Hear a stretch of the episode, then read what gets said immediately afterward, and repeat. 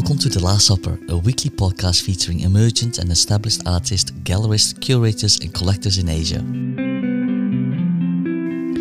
Hello, I'm your podcast host, Oscar Venhuis.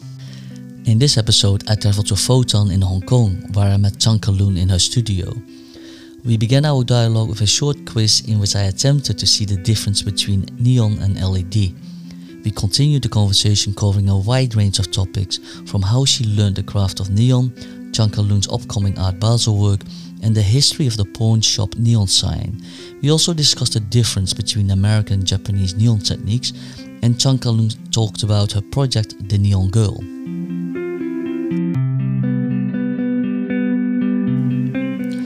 The reason for this podcast is to raise the awareness of art in Asia. And if you wish to learn more about art in Asia, I highly recommend you to join one of the many in person or virtual art classes, lectures, workshops, gallery visits, or art city trips organized by Christie's Education in Hong Kong. To claim your 15% discount, follow the details in this podcast description. Welcome, Chankalun. Thank you for inviting me to your studio today. And how are you? Woohoo! Welcome to Fo Tan. Fo Tan is an area I come to quite frequently, but always on the other side of the river. But of course, that really depends on which side you are. So I'm really excited to explore this side of Fo Tan as well. Welcome to the neon side of Fo Tan. One of the reasons why I visit people in their own environment or studio is to get a better understanding of how they work, live, and think. How would you describe your studio that we're in? Um, I have just recently uh, rearranged my studio as well. But as you come in on the left, you can see a wall of what a, little, a lot of people would describe as neon junkyard on the left side. So, which includes some of the neon I rescued, restored from the street, and also some of them are my own personal work. And then um, looking to the right side, you'll see a very beautiful biophilic uh, neon artwork that I did back in 2018. And right in the middle of it, there is my neon working desk. When I look around, I see a lot of boxes, materials, neon lights, toys, Star Wars characters, many cameras as well. it's a really pretty eclectic collection that you have here. Yeah, so a little history about this studio is that it used to be the storage unit of my parents, and my dad is a big fan of Star Wars and Legos, and um, he works in post production, so you can see a lot of things that are film related.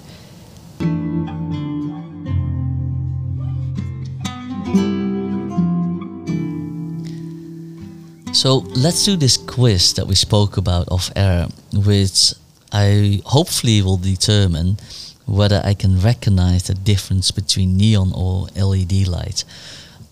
I'm looking at an image, that's the quiz, on your tablet, and I will need to guess if it is glass neon or LED. Let's try this. I love to play this little game called um, Real Neon Glass versus Fake LED Neon and ask people to guess and they have to tell me why do they think it's a real neon or fake LEDs. And some of them are quite tricky. So we can start with this first image. I'm looking at an image, what seems to be a large Pac-Man in different colors and to be honest, my very first instinct is that this is LED and not neon. So my answer is that this is LED. Ooh, why is that? What kind of feeling does it give you that it is not real neon? Is it the color or? Yes, I think it's the colors, the brightness and the luminosity of it. I'll try to articulate why I think this is not glass, but LED lights instead. The tubes are all the same color, but the backlight has different shades. Yeah. The color around the tubes are bright, but for some reason, the transition between the colors appear very harsh and sharp. I always imagine that light from neon or from glass is softer and the transitions are more gentle than LED. But to be honest, it's really a guess. The shape at first glance can both be made in glass and LED, so I don't see a lot in there that clearly shows it is glass or not. So purely based on the diffusion of the light, I would guess this is not real neon. Yeah, like this is a fake LED neon. Um, you did point out um some uh, interesting facts about like between LED neon and glass um, neon. Is that like uh, first the LED neon they're actually made of RGB chips, right? And with a plastic wrapping laid on top of it. So like actually their lights are very directional. Whereas if it's a glass neon tube, it will be made up of uh, a glass tube with gas inside. So it's 360 degrees. So like the luminosity of the or ambience of the light will be quite different. And then you also talk about the shape. And actually when we are doing neon bending, we use a single tube or we weld different tubes to create even a circle. And also on the both end of the neon tube, we'll put something called electrodes so that it actually electrify the atoms inside the gas to make it light up. So in that case, actually you can't have a complete circle like what we see in the Pac-Man here in the eyes, like you know the circle part. If it's glass neon, it will have a gap in between. That makes a lot of sense. For me, I base it purely on the distribution of color and I guess a bit of luck to be honest as well. And what about this? It is um, a word written, You are here inside a birdcage. So, again, this is a guess, but I would say this is glass. For some reason, the light diffusion of this light appears to be gentler than the previous image, is less bright, the transition between the light and darker tones appear to be smoother than the previous image. That is interesting because yes, it is real neon. And yeah, the ambience between the in between that it gives out is actually very soft, like you were talking about. Like when we compare usually the brightness of LED and glass neon, LEDs are always super sharp.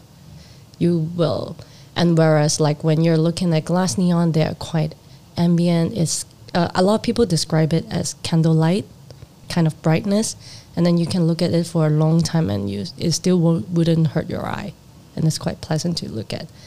One of the reason I usually put this up is, like I mentioned in the beginning, like this is um, neon that is displayed inside a bird cage, and a lot of people would assume glass neon to only be displayed or even wrapped up in a metal box or like a acrylic backboard, but they wouldn't assume that it can use different material to actually support it. So I was trying to demonstrate the kind of multimedia element that neon can also have. So have I passed the neon test? Yes. Let me give you a tricky one. I'll try to describe what I'm looking at right now. So I'm looking at a bluish colored tube that is twisted in different directions. In the center, it is brighter, kind of really bright pinkish. So it goes from bright inside towards a blue color on the outside. But what makes this tube interesting is that at the bottom there is a different shape. It reminds me of sugar crystals. So the tube is very smooth and as you go to the bottom of that shape you can see these crystal forms appearing.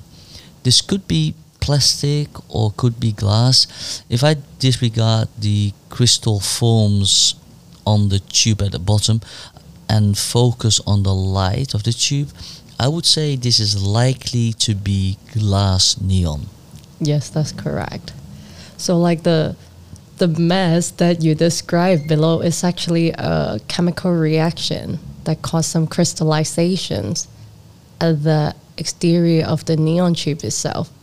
So actually, you can change a little bit of the physical texture of the neon tube. So this is also what I'm trying to demonstrate. Like, yeah, that's actually you can work around with neon, like do some experiments with it, and have it's and have some like unexpected result as well. And how do you call this crystallization process and how do you make this? Um, you put it in a mixture of borax acid, and then you dip it in, and then I tried it before. I think I put it inside the um, the mixture for maybe three hours, and then it will kind of have this re- effect already. And it's a, this one is actually a work by Jess Chrishell, um, U.S. female neon artist and um, I really love a lot of her work. She does a lot of experiments with neon as well, and this is one of them. And I really like the result she did, and it wows people.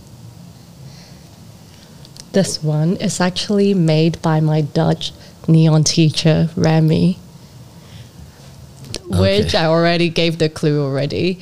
So um, Oscar is actually looking at a neon installation with a lot of bubbles in it that is also very 3D and sculptural. It is actually um, using a glass blowing technique that you can see there are different bubbles in throughout the structure. And there are blue neon gas used in it, which is argon gas. Oh, I didn't really notice the bubble straight away. I was just looking at the neon light and the sculptural shape of the neon light object that appears to be floating mid-air in a bar or in a restaurant space. Yeah, uh, I forgot the name of the restaurant, but we saw this at the was it the Dutch Design Week?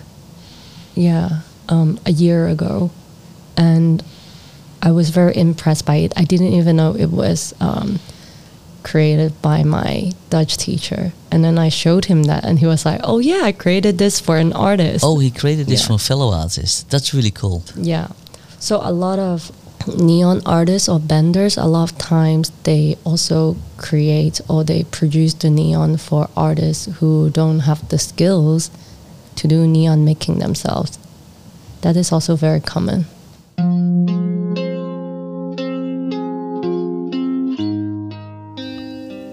How did you end up in the Netherlands? So I then maybe I should talk about my whole journey about neon making.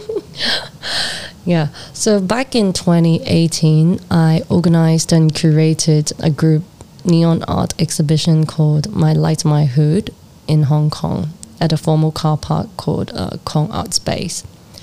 And I was very lucky enough to actually had a friend introduce me to one of the most experienced neon master in Hong Kong back then and collaborated with him.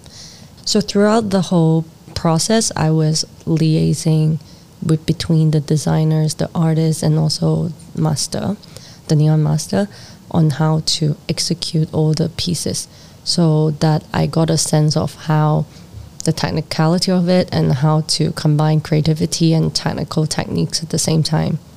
And then I also conducted some workshops for the artists to learn a little bit about the neon making, including myself. So I thought, oh, I had a glimpse of how neon making is is quite hard. It's so complicated. It's like a craft about art and science and sport itself. And then after that, I had the um, opportunity to actually work on a piece um, in Wonderfruit in Thailand with my friends called Haijai. And everyone in the neon community in Hong Kong rejected to teach me how to do it, even though I had some sort of experience in design and kind of even know was the techniques that used. And but of course, I'm not fluent in it. So I found um, a glass sculpture, glass sculpture artist in Chiang Mai, and asked him to teach me. And basically, what he did was uh, watch YouTube and then teach me for an hour. And then so I practiced for a whole week, and that's how the piece was being done. And after that, I was really fascinated by this craft, and I started looking online into like different neon artists around the world. What are they doing? And I was fascinated by some of their pieces as well. So I went back to uh, the neon community in Hong Kong, asked people to teach me again on how to achieve those effects or result, and I got rejected again. And also one of the reason also they were some of them also told me that they don't know how to achieve those effects.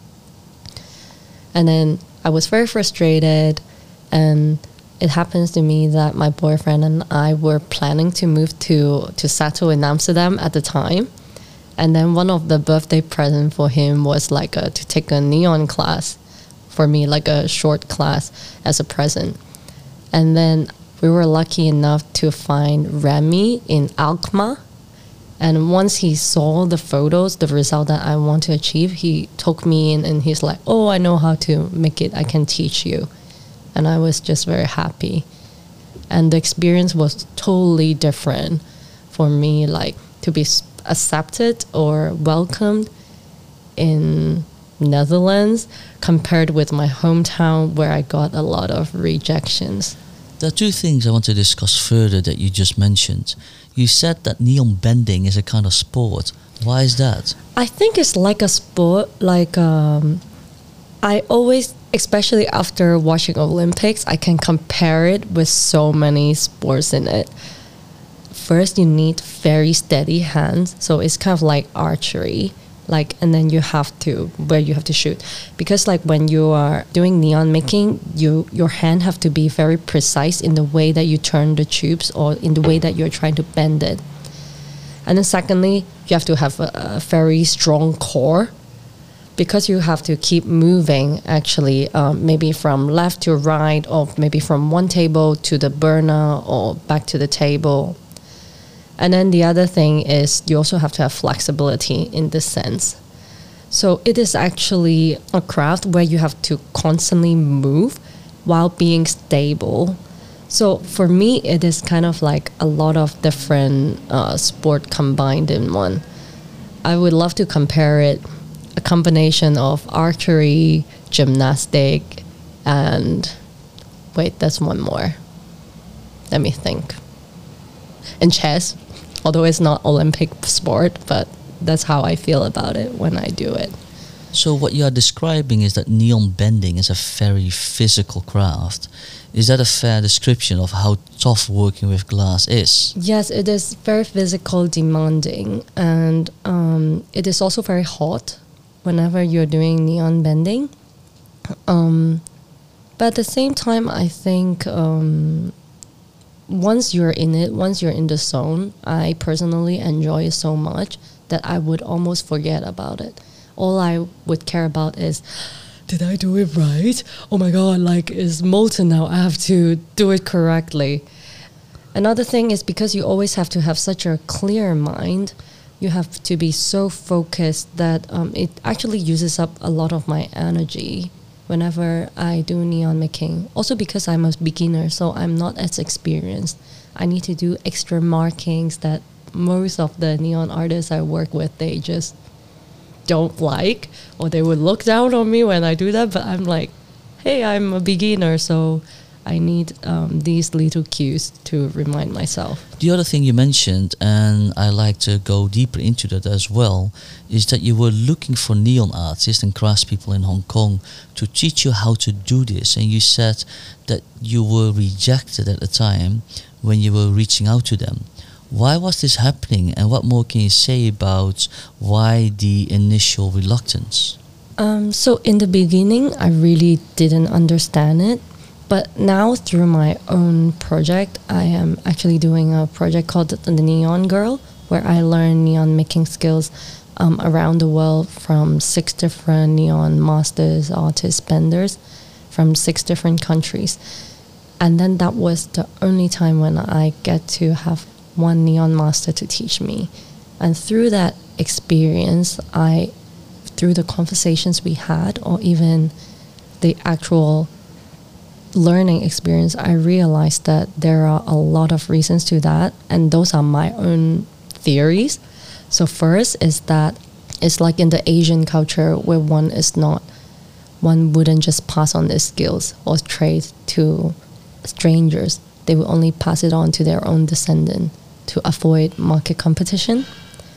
And with this like mindset, actually even when the sifu i mean the neon masters or benders in hong kong back in the 50s or 60s when they are trying to learn the skill their own sifu like the masters or teachers they wouldn't be teaching them as well how they learned was basically just by observing there were no guidelines, no textbook telling them uh, what are the proper way or the ABC of neon making. So I guess when it comes to for them to pass the skills to younger generations or to the others, they just didn't know how to start as well. So I think this is my personal experience and how I felt about it when I compare my neon learning skill uh, classes in Hong Kong and compared to other countries.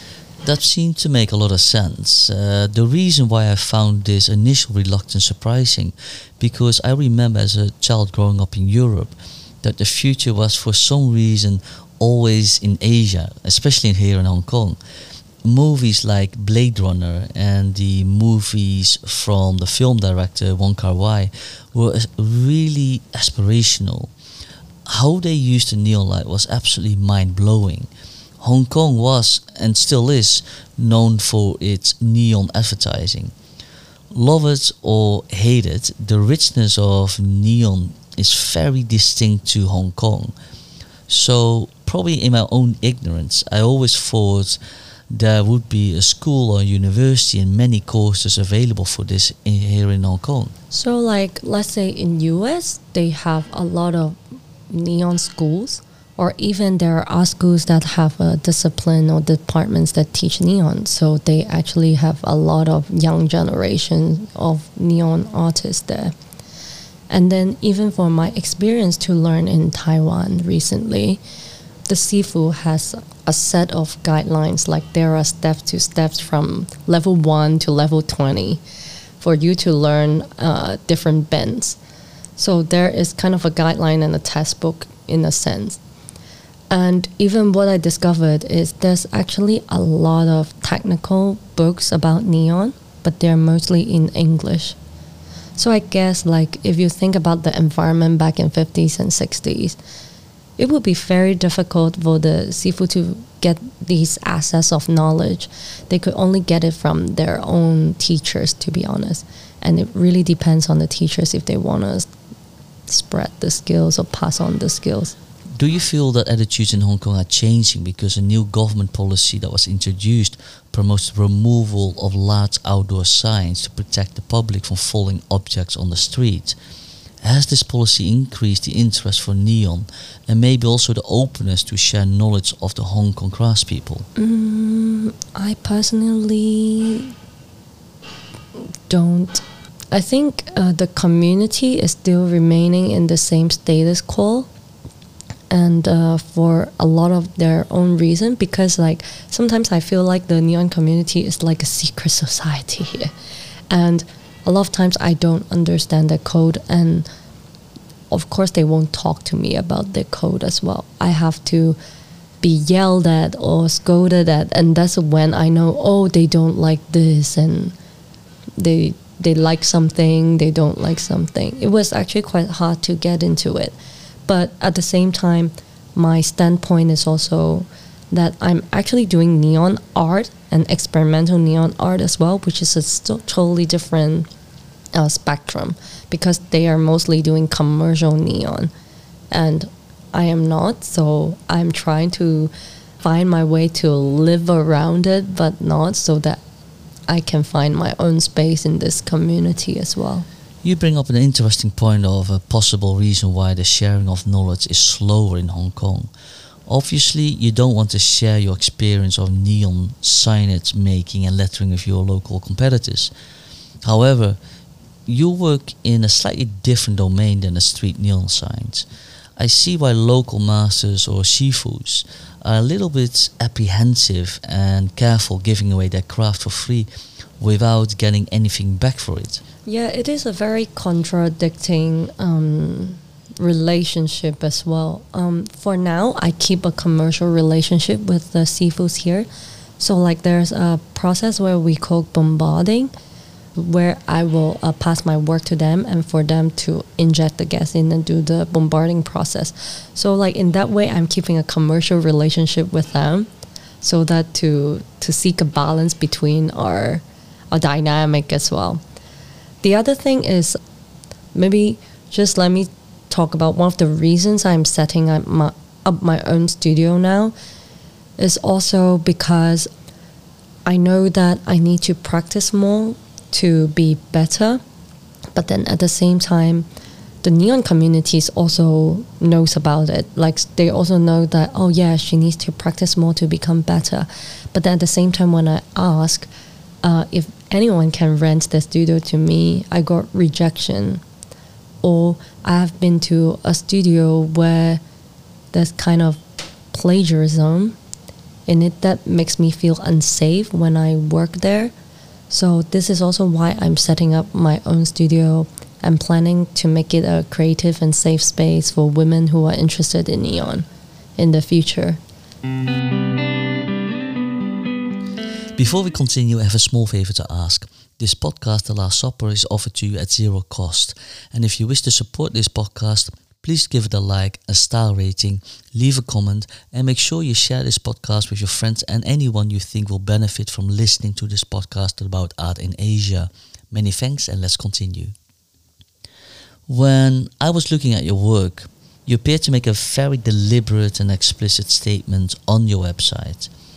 On your website, you say, Hey, I'm Chankalun, a Hong Kong female and experimental neon artist in the male dominated neon industry.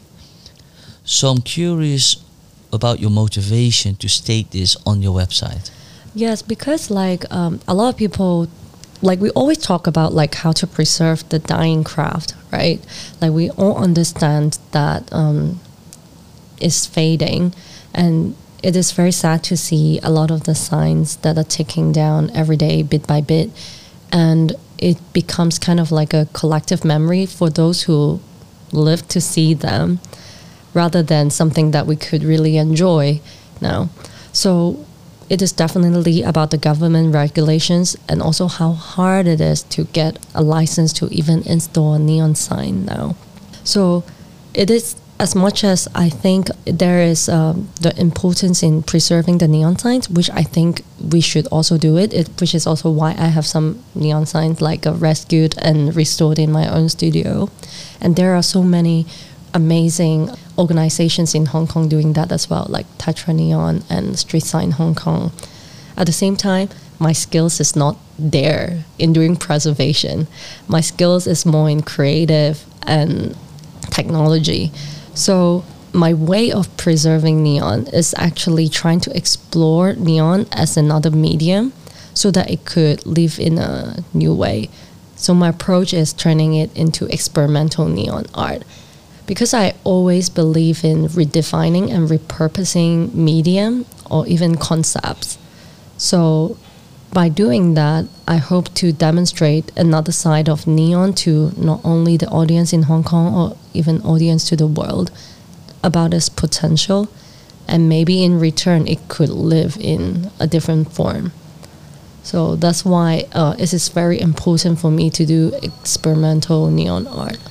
I'm looking behind me, and the first object I notice is the sign of a typical Hong Kong money loan shop or pawn shop. It's such a distinct neon sign in Hong Kong, and I always wanted to have one. And I really envy you that you've been able to rescue a room size version. Yeah. So, what's the story behind this amazing piece of neon heritage of Hong Kong? I got it from Jordan. I was actually very lucky because a lot of people wanted a pawn shop sign, and I was just walking in Jordan with my boyfriend one day, and I was like, "Oh my god, this is such a cute pawn shop sign," and then we realized that uh, the shop was gone. And so what happened was I just uh, ran into the building, tried to figure out the building committee or whatever that is called, failed. And but then I saw a notice in the building um, with the properties management's number, so I just ran them right away. I'm like, you know, like the government is gonna ask you to take it down at some point. and if you give it to someone, if you just outsource this to anyone, they're just gonna smash it. But like because I'm a neon artist, I know the people who can actually dismantle them in very good condition in the right way, kind of, so that we can really preserve the sign rather than getting it smashed.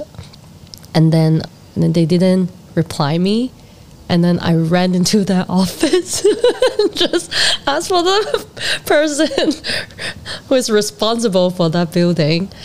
And then, and then they're just like, okay, yeah, like uh, the the the building committees are happy with you taking it down, and of course because I pay for it as well.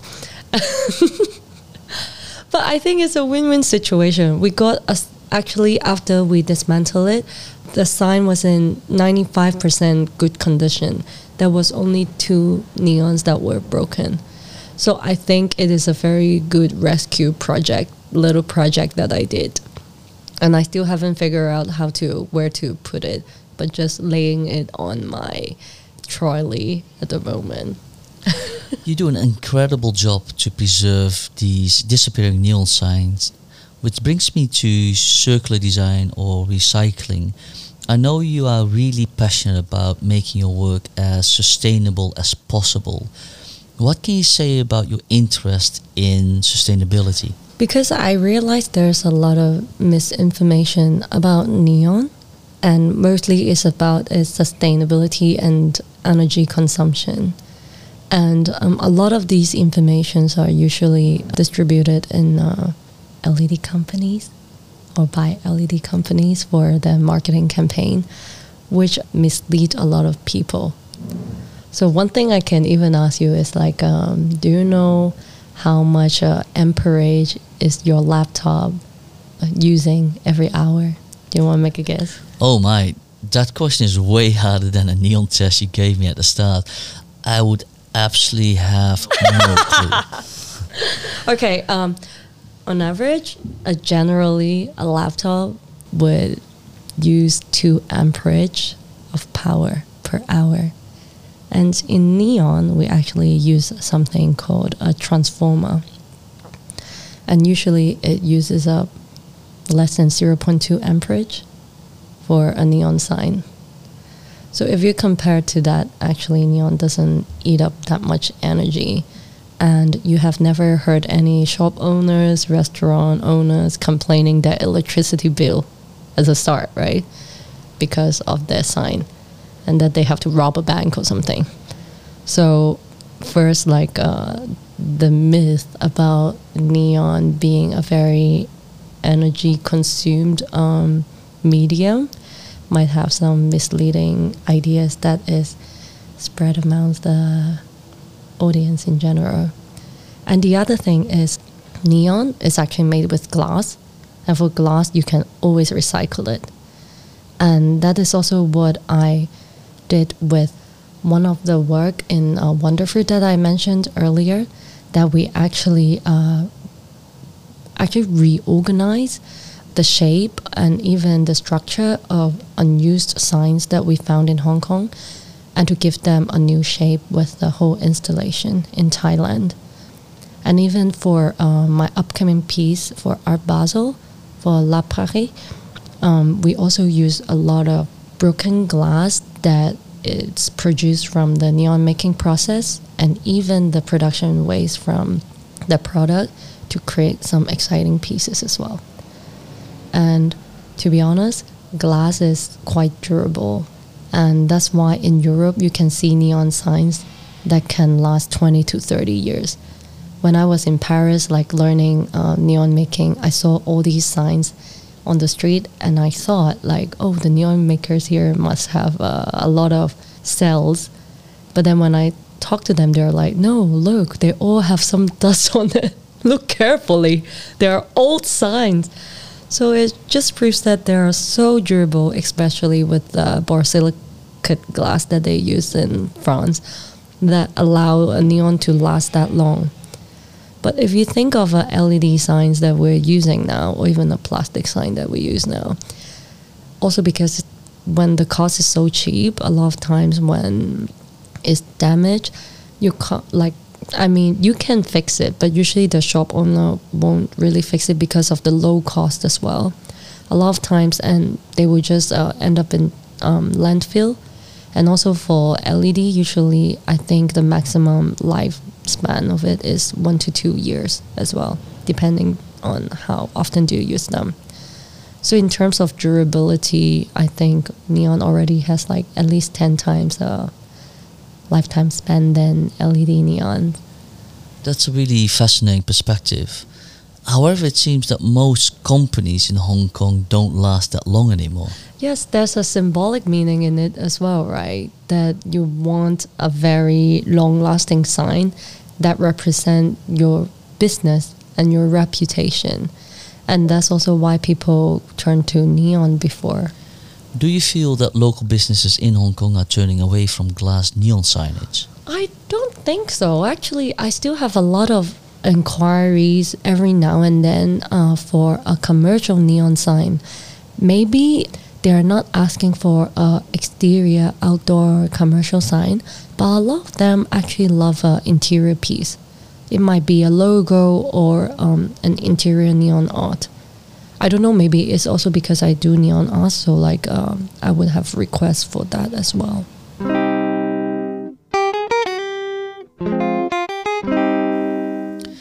Let's talk about your art projects as well.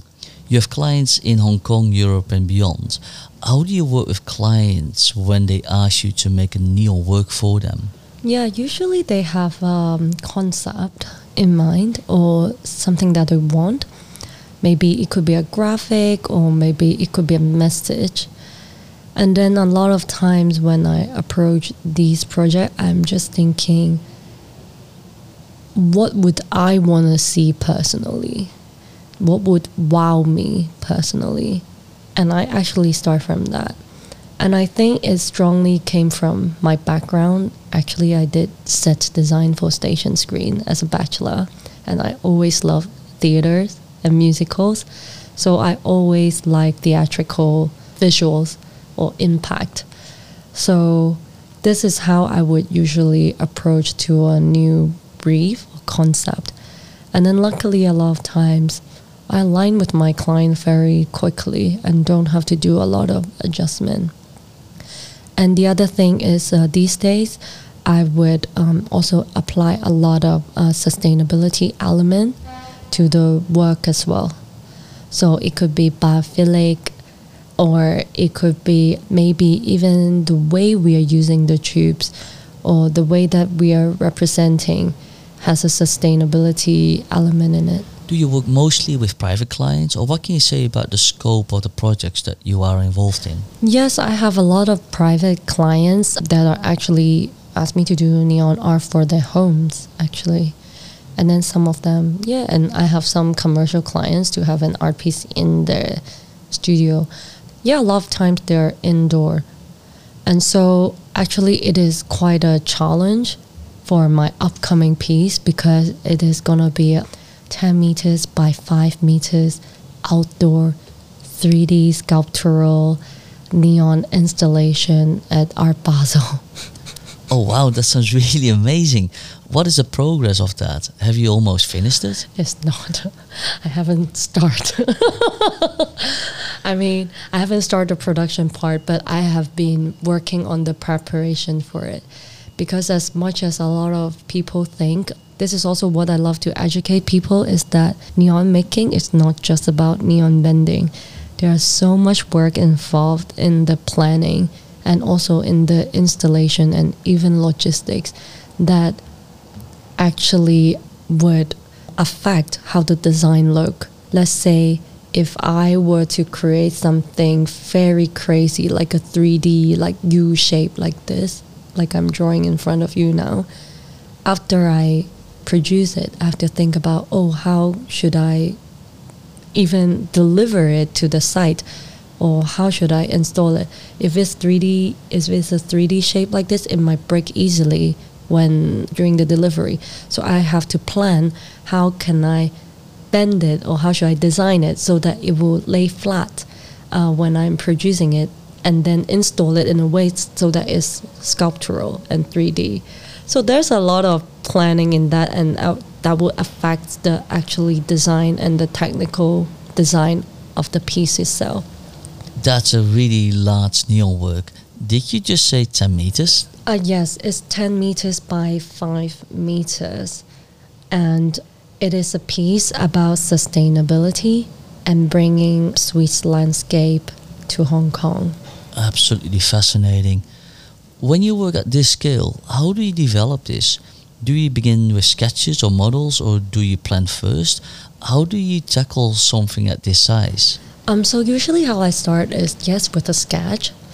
So I draw on my Procreate like uh, however I feel like, and then after that I usually use a th- 3D model program called Cinema 4D to try to replicate how it will look in the actual environment, and then from that I will then do the technical drawing on Illustrator to actually um, just like what you see over there like uh, on what's the width and length of each tube how long are they how am i gonna bend them when they are printed flat on the paper?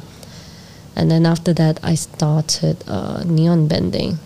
While i'm doing all these things i also have to okay i have to get a wooden box or paper box to store these neon. At the same time also like uh, looking for different foams or wrappings to keep them safe at the same time what was quite interesting when you were explaining the making process i understand how physical this is just looking at the movements which people can't see on this podcast but it was almost like a dance performance yes because i was moving a lot just now as well as i speak yeah, because I was trying to say like when I'm making the 3D model where you can have different perspective of how it looks.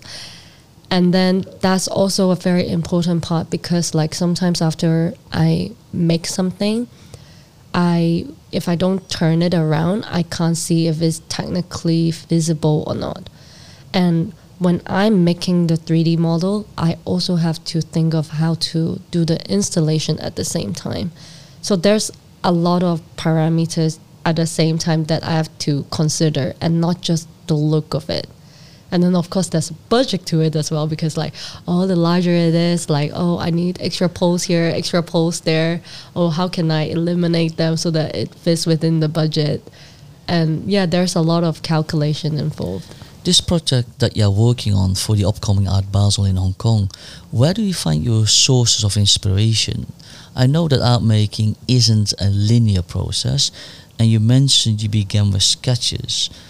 What can you say? What influences and motivates you for this work? Um, so the piece for Art Basel is commissioned by La Prairie, and uh, we were pretty much aligned in the beginning that we wanted to do something uh, related to the Swiss nature. And so, like, actually, I thought a lot about like the mountains, the lake, um, the snow, and at the same time, I'm also thinking, oh, what are we lacking, and what is the element that can draw everyone, that can connect everyone without too much explanation as well, because like sometimes we might also when we're trying to spread a message if it's too complicated, the general public might find it quite hard to understand or digest. It was some journey to try to find that balance. And at the end, I was thinking about air, which is also a very pure form of survival elements that we all need. When we talk about it, everyone knows about it. And if you think about that, Hong Kong is always being considered as air polluted compared with Switzerland, where with a natural and pristine environment that is so pure with the air. So trying to find this connection and bring it to the work.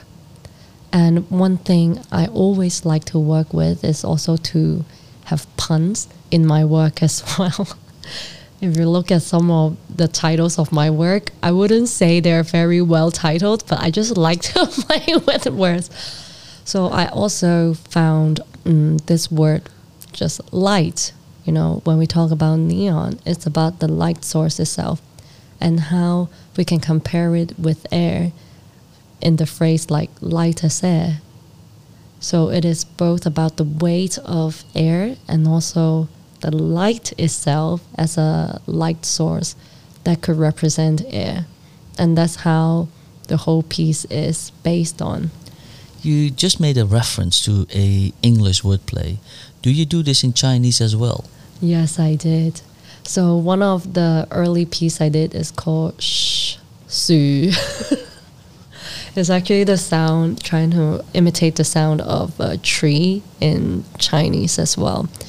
And that piece is about how nature this can easily destroy our neighborhood, which is referenced from uh, the typhoon Mangkhut back in 2018 in Hong Kong and inspired me to do that work. And that piece of work is actually an interactive installation. When you we join our hands together, we can rebuild the community, which is actually also one of the elements I'm putting in into um, this upcoming piece for Art Basel. Oh, I'm really curious now what your new work will look like. when did you start with this project for Art Basel? Actually, we started in uh, May, I think or even before that. So it has been more, definitely more than nine months, I think. Yeah, from the initial brief to how the whole concept take place, it took us a lot of time.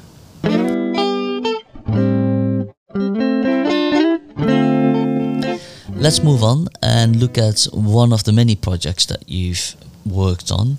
So I'll let you choose the work that you want to highlight next. Um, another piece I really like um, is Haijai from Wonderfruit. It also has a sustainability element in it about global air quality. So it is a piece that I actually worked with a collective of artist friends, and I was doing the neon part and we all have different roles like we have architects we have curators we have a multimedia designer and that's how the whole piece come into place. And the idea of it is that air is so important to us and that um, we would like to use the piece to show the air quality index of different countries around the world in real time every day at the festival to remind them of uh, to remind the festival goers of what's going on around the world. And what I love about this piece is, apart from the um, multimedia element of it, is how much we are trying to give uh, medium second or even third life. So the neon we used, um, like I mentioned before, part of it were coming from um, unwanted neon signs that we found on the street of Hong Kong and how we try to combine new neon to give it a new shape. And after the installation, actually, you can see some of them in my studio now. So they still have different purposes. We even like we can still able to rent it out for display for other people who are interested to it. So it never really dies. And then even for other part of the installation, like the bamboo structure, after the dismantle, we actually donated it to a local international school as part of their community uh, center. So, um, and also uh, in the installation, we have a massive uh, mat for people to lay on the floor.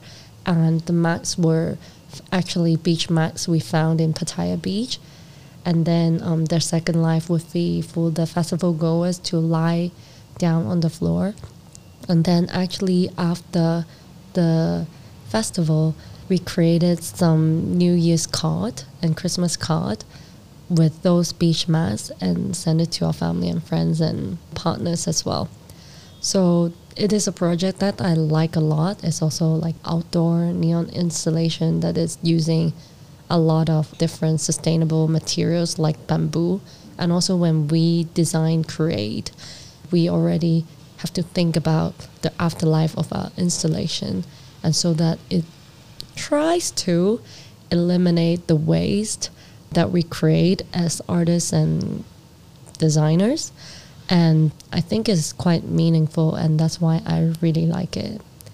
And uh, for my upcoming piece for Art Basel, I'm also respecting this practice of having a circular element for the installation as well.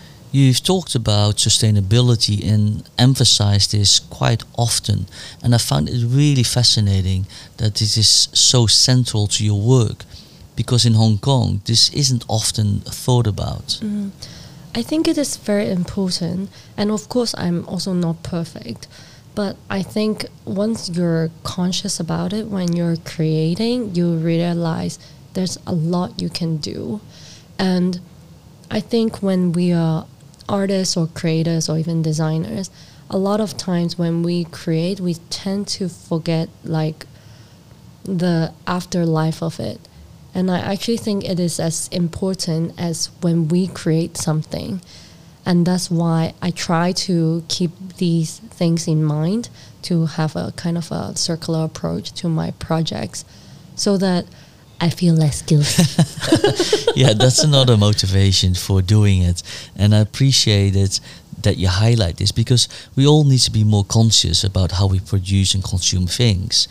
Do you know if companies that removed the neon signs are these signs replaced? I think I did see neon signs being replaced, and then I rem- I cannot recall an exact sign in my mind now, but I'm pretty sure that I saw them, and then I'm just thinking, oh, it's just a big pile of plastic sign now that is uh, losing some kind of charm, but maybe it will have some charm in the future. I don't know maybe this is just a process. I can imagine that while most people are glued to their mobile phone, you look up and look at the outdoor neon signs up in the air. Yeah, I actually don't look at my phone a lot. Like, uh, yeah, I do like to look around, and Well, the reason is, oh, oh, my god, one of the little reason is also because I'm a big fan of um, invaders.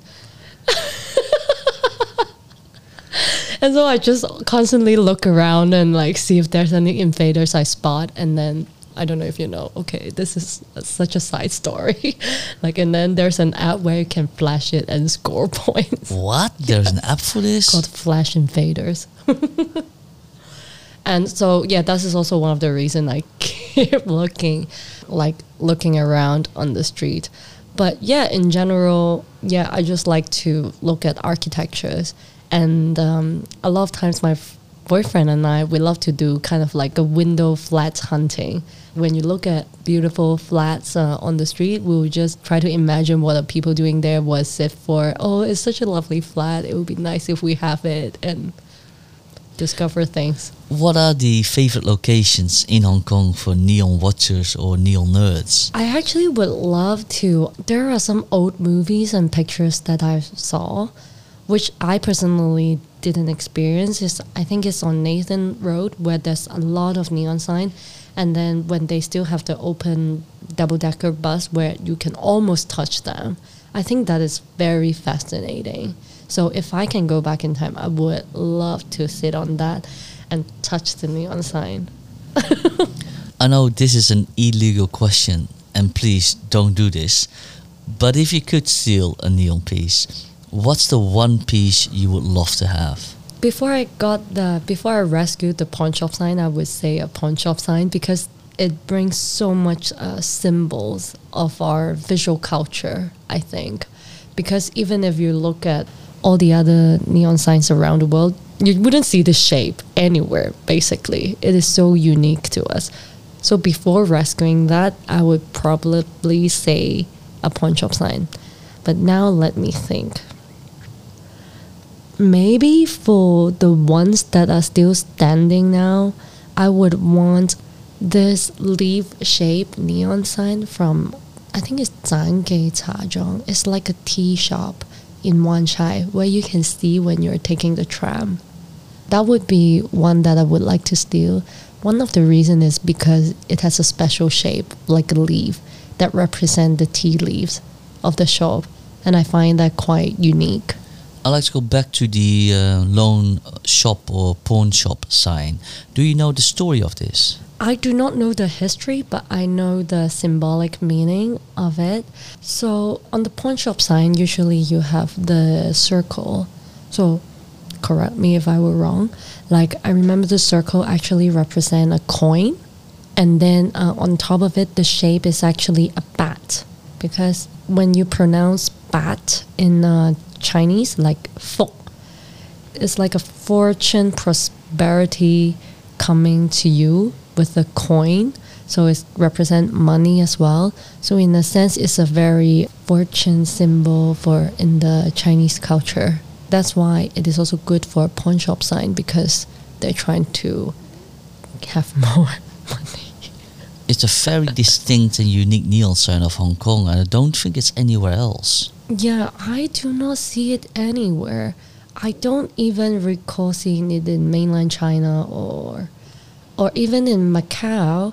Most of them I think are rectangular form, not as vibrant as this bat holding a coin in the mouth like how we see in Hong Kong here. So that's why I think it's a very unique visual symbol for us. If you think about Hong Kong, if you look at a lot of the um, designs that represent Hong Kong, we you always see this shape somewhere. Yeah. It's indeed a very recognizable landmark of the Hong Kong city landscape. It's not only the shape and the Chinese characters, but also the colors that are really significant.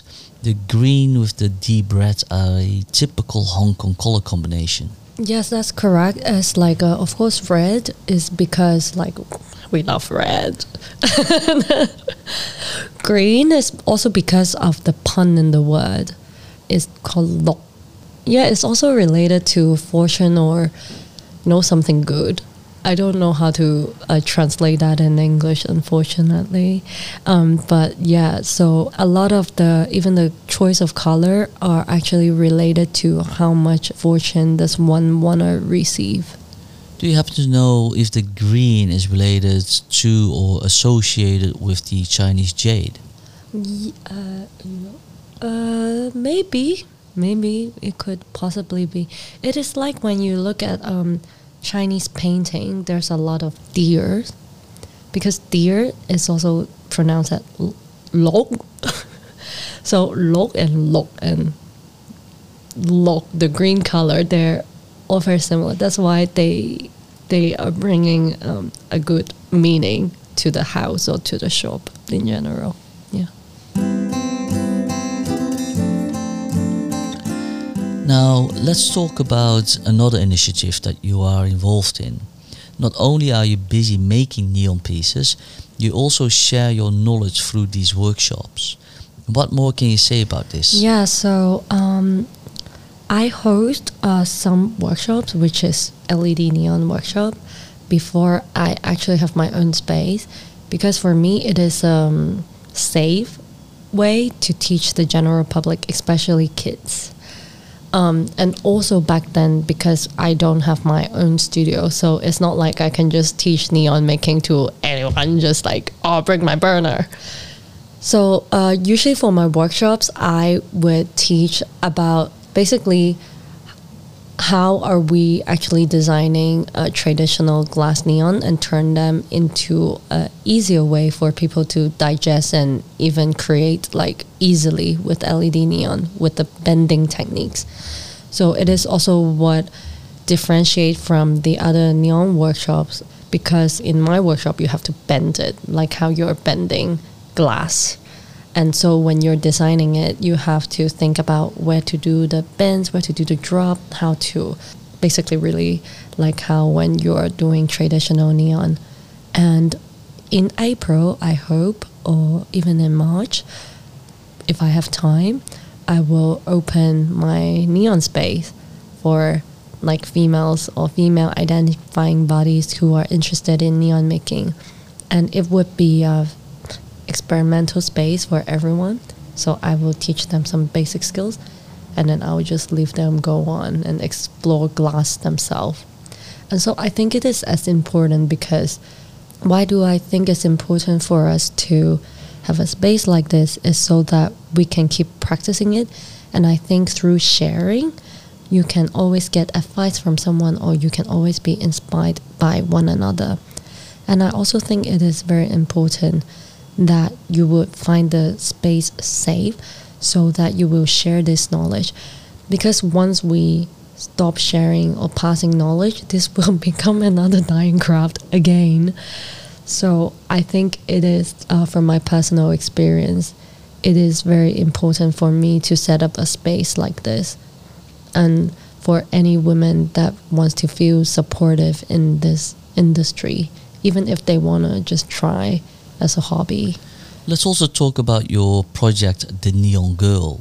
What is this? Yes, so I'm still working on my personal project, The Neon Girl. And uh, after Basel, I'll be going to Japan uh, to learn neon making skills with the masters and benders there.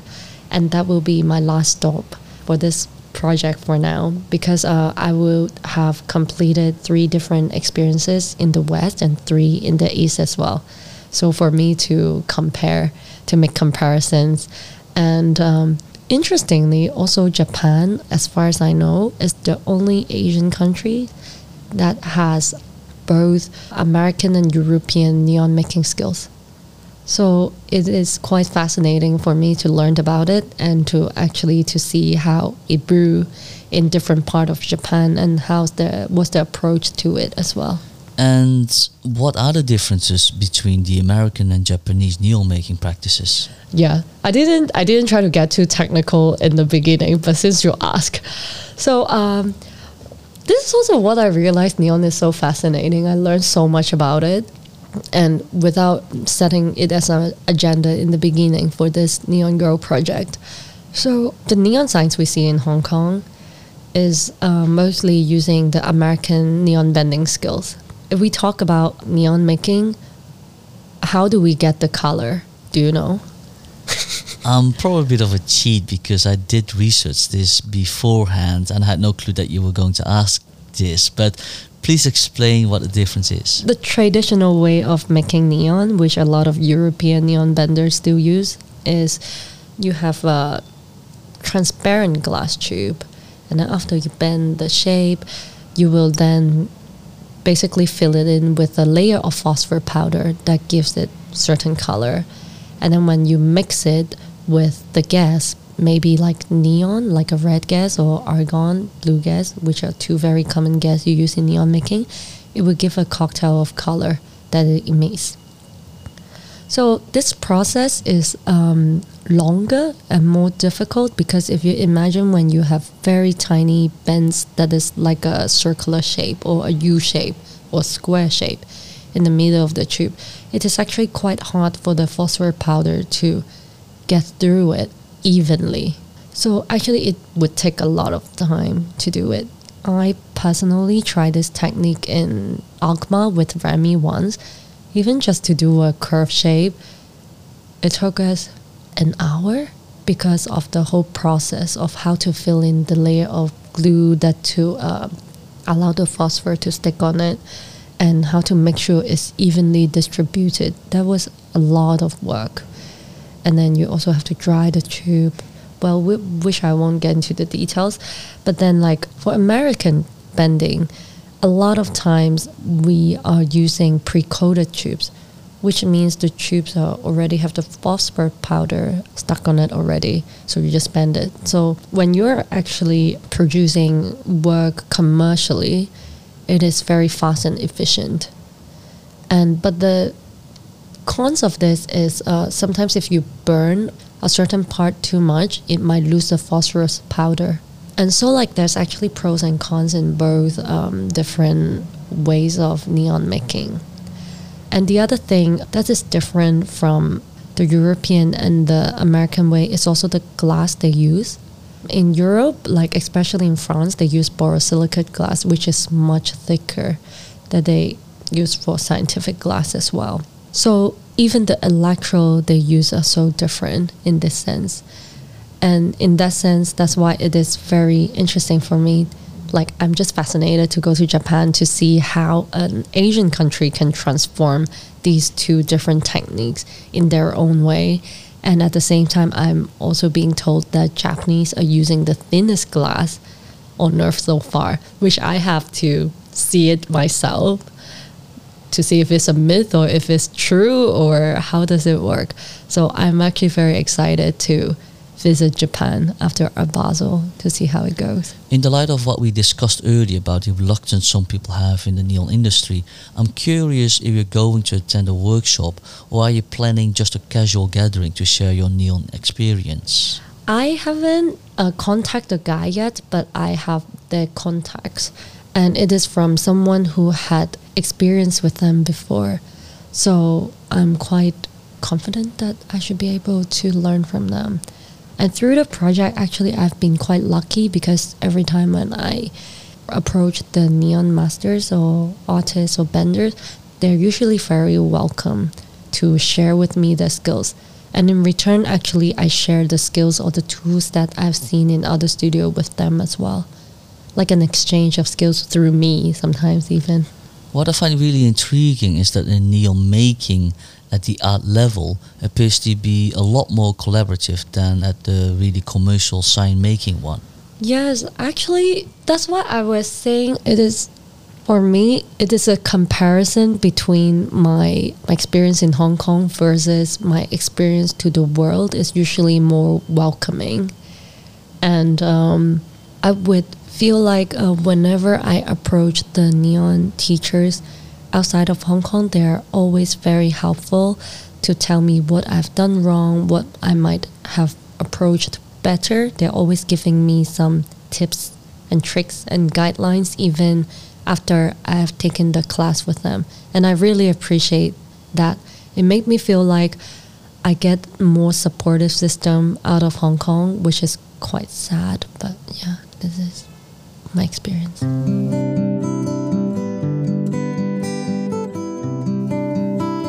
Let's delve into the final question of this podcast. If you were to have your last supper, who would you invite and why? The first one is for me, she's an artist. It would be Julie Taymor. She's the puppet designer, director of the Lion King musical. And I was really moved by it when I first watched it as a kid because like we all know about the movie Lion King, but to actually see it in real, how she turned human into animals and how she turned the sun with fabrics, or even how to demonstrate the cliff with a lot of buffaloes with puppets and human. It I was really overwhelmed when I watched it, and that was also why I got into set design uh, as my bachelor in the beginning and I would very much love to talk to her to see what are her inspirations are usually and see if we can collaborate. also because as a woman in musical industry, which is quite male dominant as well, I give her a lot of respect on that. Yeah. And is there a second artist you were considering for your last opera as well? It would be Invaders. Yeah, because no one has like he he has such a a secret identity. If I have a dinner with him, he needs to eat, right? So I can just tip up the muscles. Ah, so this is you, c'est toi.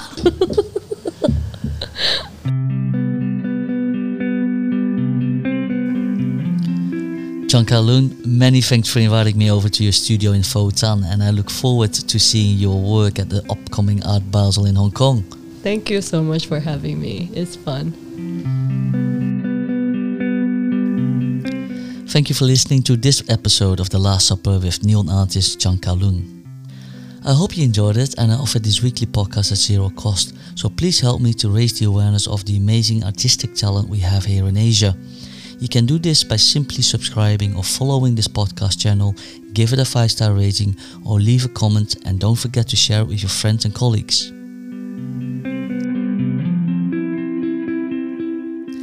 I will post all the social media links and other references on my blog and in this podcast description as well. And before you go, the Last Supper podcast supports the Hong Kong Art Gallery Association, a member based non profit organization of established local and international art galleries in Hong Kong.